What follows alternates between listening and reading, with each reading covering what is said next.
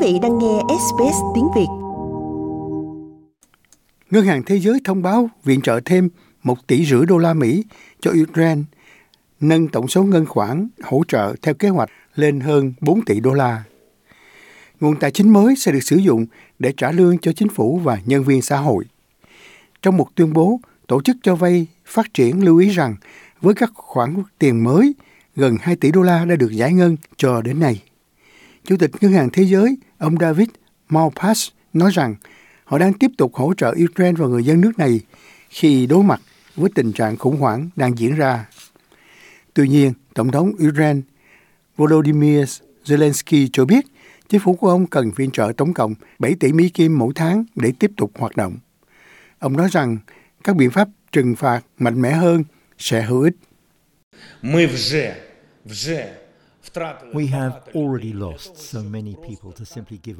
Chúng tôi đã mất rất nhiều người, chỉ đơn giản là bảo vệ lãnh thổ của đất nước chúng tôi.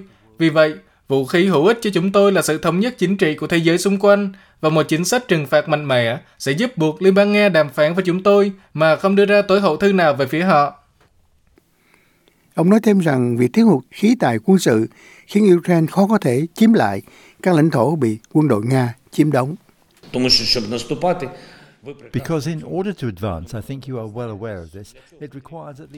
Để tiến quân, tôi nghĩ bạn cũng nhận thức rõ điều này là cần phải có quân trang ít nhất gấp 10 lần và ít nhất là 10 người, phải không? Bởi vì chúng ta có nhiều mong muốn hơn, nhưng chúng ta vẫn có ít quân trang hơn. Do đó, chúng ta không thể tiến quân về phía trước một cách mạnh mẽ. Lời bình luận của ông được đưa ra khi Nga tuyên bố đã nắm quyền kiểm soát 97% tại một trong hai tỉnh tạo nên Donbass của Ukraine, khiến Điện Kremlin tiến gần hơn mục tiêu chiếm toàn bộ khu vực. Ông Zelensky đã quyết liệt bác bỏ những đề nghị cho rằng đất nước của ông phải nhường lãnh thổ cho Nga để chấm dứt chiến tranh, hiện đã bước sang tháng thứ tư.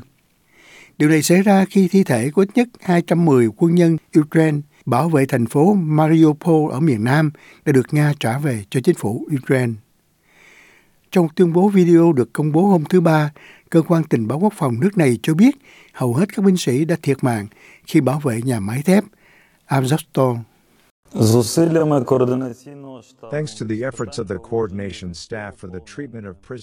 Nhờ những nỗ lực của các nhân viên điều hợp trong việc cứu chữa các tù nhân chiến tranh, quá trình trao trả các thi thể của những người lính đang ngã xuống ở Mariupol đang được tiến hành. Tính đến hôm nay, chúng tôi đã nhận được 210 binh sĩ của mình. Hầu hết họ đều là những người anh hùng, những người bảo vệ Azovstal. Tất cả những người thiệt mạng phải được trả về lãnh thổ do Ukraine kiểm soát và mỗi người trong số họ sẽ được an nghỉ với tất cả các danh hiệu thích hợp dành cho các anh hùng. Trong đó chiến hạm USS Reveille của Mỹ đã cập cảng Gdynia ở thành phố biển Baltic thuộc miền Bắc Ba Lan, nơi các viên chức mô tả là thể hiện sự ủng hộ đối với nước láng giềng Ukraine. Đại sứ Hoa Kỳ tại Ba Lan Mark Brzezinski cho biết tại một cuộc họp báo ở cảng rằng sự xuất hiện của tàu chiến gửi một thông điệp rõ ràng đến người dân Ba Lan.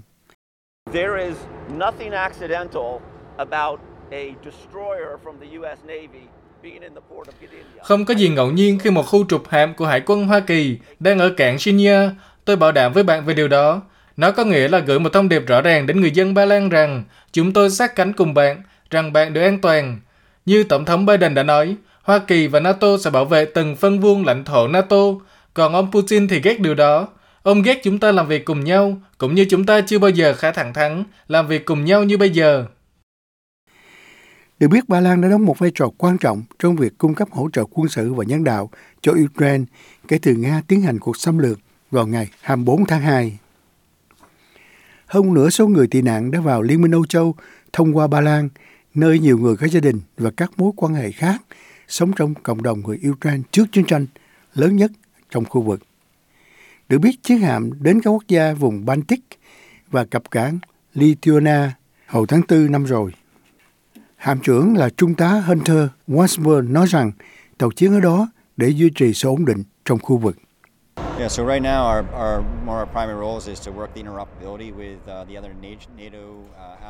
Ngay bây giờ, vai trò chính yếu của chúng tôi là hoạt động trong khả năng tương tác với các đồng minh NATO khác cùng với các quốc gia đối tác ở Baltic thông qua các cuộc tập trận, các sự kiện đua thuyền và sau đó là giúp duy trì sự ổn định của khu vực là mục tiêu chính của chúng tôi. Trong đó, các dữ kiện của Liên Quốc cho thấy có hơn 5 triệu người đã trốn khỏi Ukraine kể từ tháng 4 năm nay. Like, share, comment. Hãy đồng hành cùng SBS Tiếng Việt trên Facebook.